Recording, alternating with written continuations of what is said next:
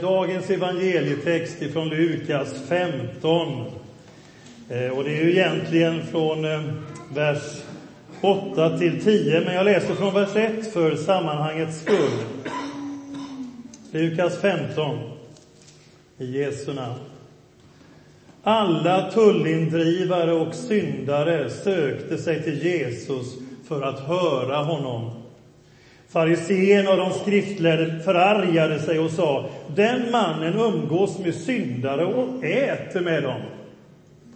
Då gav han dem denna liknelse.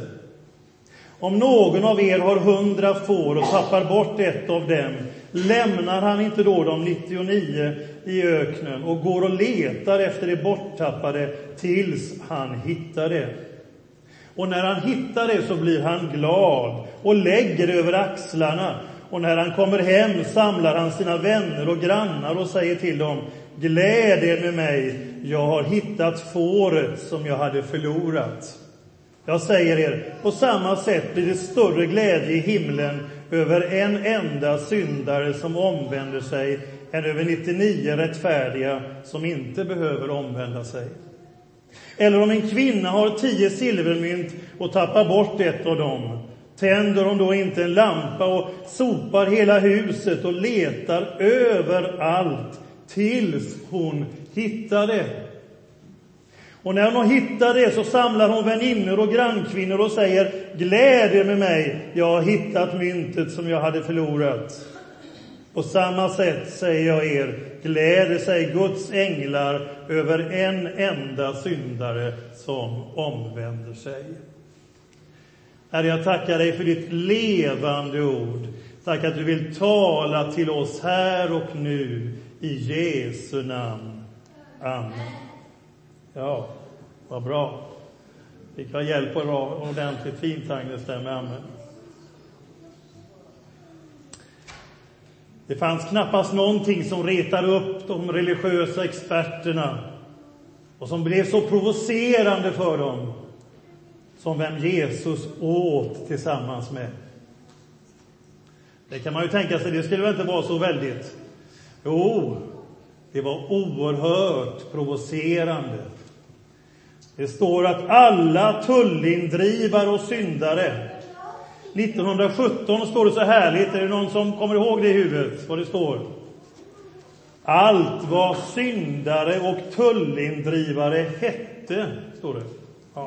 På göteborgska skulle vi säga kreti och pleti. Hela skalan. Allt vad syndare och tullindrivare hette. Tullindrivarna, de som hade sålt sig i ockupationsmakten, kvisslingar, och som dessutom såg till att skaffa sig egna förmåner, utnyttja sin maktposition och skaffa sig rikedom.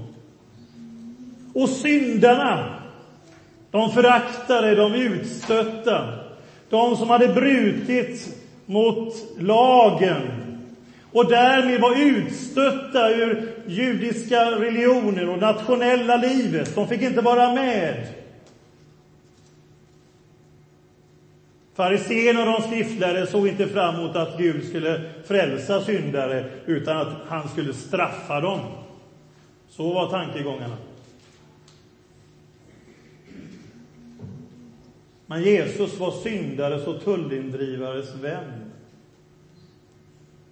För att få äta med de fariseerna, de skriftlärda, de religiösa experterna, så måste du uppfylla lagens krav. Då kan du få vara med oss.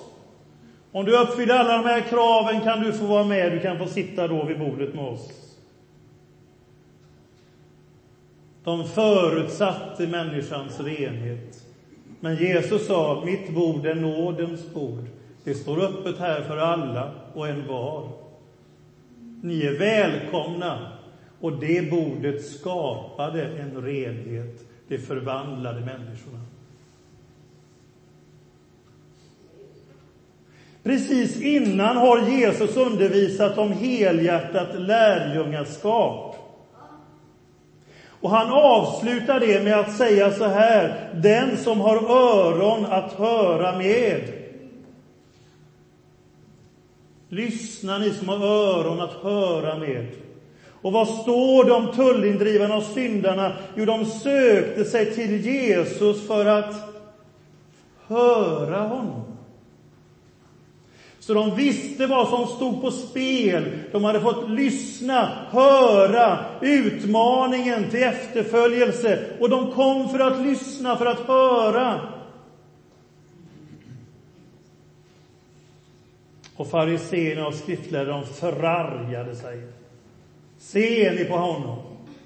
Men Jesus lät inte det störa honom, att de kom in och hindrade honom. Han var mycket mer mån om människan än om sitt rykte. Ibland säger vi, säg mig vem du umgås med så ska jag säga vem du är. Ja, där fick de det jobbigt med Jesus. Hur ska vi fixa in honom där? Fullständigt överraskande. Och så introducerar Jesus en helt ny, revolutionerande gudsbild som de aldrig hade hört förut. Fariseerna som inte vill ha någonting med syndarna att göra, man vill inte ens undervisa i lagen för dem. Man kunde tänka sig att en botfärdig syndare, den kunde få välkomnas till Gud. Så kan det gå.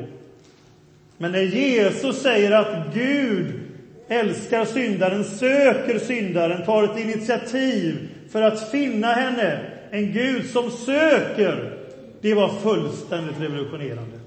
Lika revolutionerande som Jesu bordsgäster. En Gud som söker. Och han tar bild som är välbekant för männen och han tar en bild som är välbekant för kvinnan. För han vill att både män och kvinnor ska förstå hur ivrig Gud är att hitta människan, att söka henne och frälsa och rädda det som var vilsegånget. Och så säger han, det är ju helt normalt, eller hur, om en fåraherde har 99 får, men ett har gått vilse. Vilken herde som helst, säger Jesus, lämnar naturligtvis de 99 för att hitta det här enda fåret. Så dyrbart är ett enda får. Man kan ju tänka att 99 räcker. Nej, herdens hjärta tänker inte så. Utan herden ger sig ut och letar tills han finner det.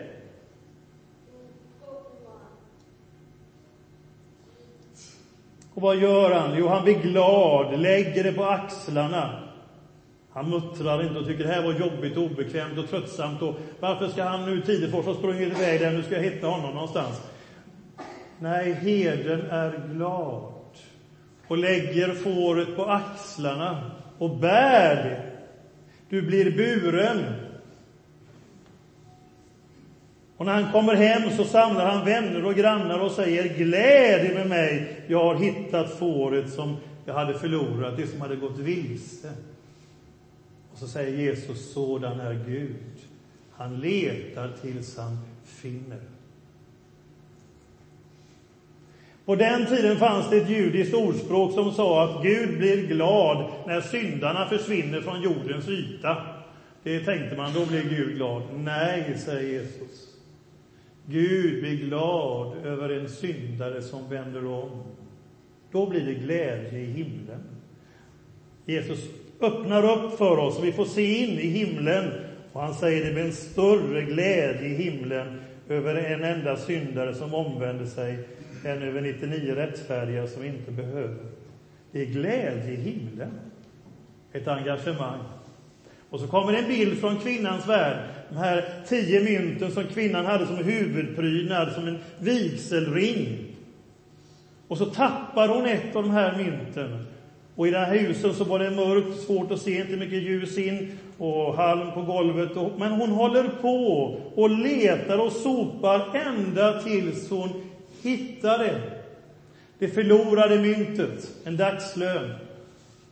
Alltså var en del av vigselringen, så att säga. Och hon letar tills hon finner det. Och så säger hon, glädje med mig, jag har hittat myntet som jag hade förlorat. På samma sätt säger jag er, gläder sig Guds änglar över en enda syndare som omvänder sig.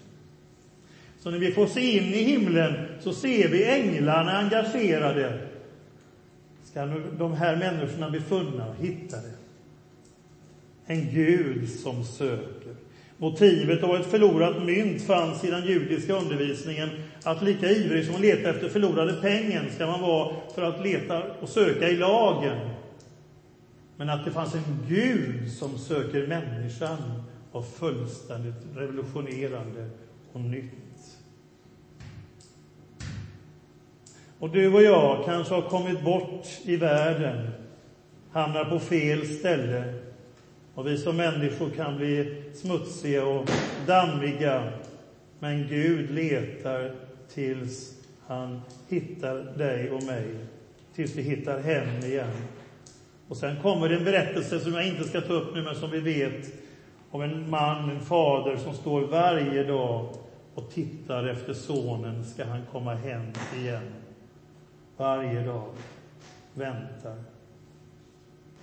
Olof Hartman skaldar i mötet med Jesus är den enskilde unik, älskad av världens hjärta, inte borttappad i en massa utan eftersökt som vore hon den enda.